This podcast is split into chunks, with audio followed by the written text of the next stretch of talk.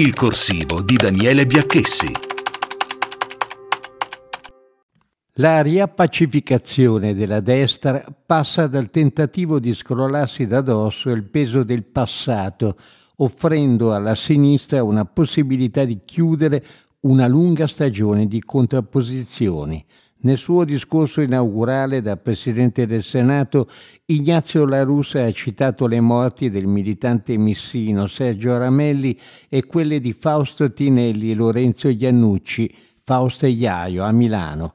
E ieri la Presidente in pectore Giorgia Meloni ha ricordato il 79 anniversario del rastellamento del ghetto di Roma, definendo la pagina più buia della storia, auspicando che la furia nazifascista sia da monito contro l'odio.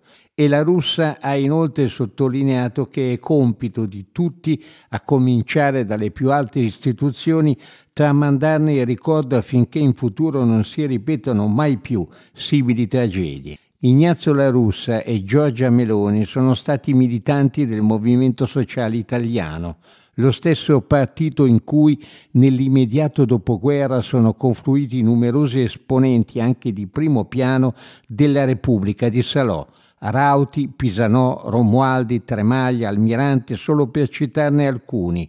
L'operazione al ghetto di Roma dei nazisti è una delle conseguenze tragiche delle leggi razziali promulgate nel 1938 da Mussolini, ma nel logo di Fratelli d'Italia permane il simbolo del movimento sociale, la fiamma, il cuore identitario della storia di La Russa e Meloni, Forse quel periodo di pacificazione che la destra vorrebbe intraprendere dovrebbe passare anche dalla traduzione delle parole in fatti.